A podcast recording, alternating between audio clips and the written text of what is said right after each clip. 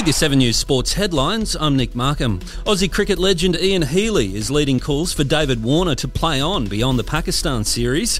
With no obvious replacement, Healy says the veteran opener should consider continuing his Test career for another year. After missing out on a big score in the first Test win over Pakistan in Perth, Travis Head wants to hit back on Boxing Day. Felt like I was moving well, playing well. Um, but yeah, a couple of starts is disappointing to start the summer. Um, so yeah, just go back to the same things, try and stay relaxed, train really well in Melbourne, and then crack on and, and see if I can get some runs. Marnus Labuschagne says he's good to go for Boxing Day despite copping a nasty knock to the finger. Jarome Luai is on leave from the Panthers as tensions rise over his impending exit.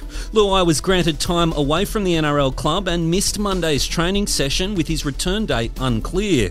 The Penrith junior told teammates he's preparing to accept a five year, $6 million deal with West Tigers from 2025. Wellington Phoenix shot to the top of the A League ladder with a 3 0 thumping of Macarthur in Campbelltown. It's Macarthur's first loss of the season, their fourth on the ladder.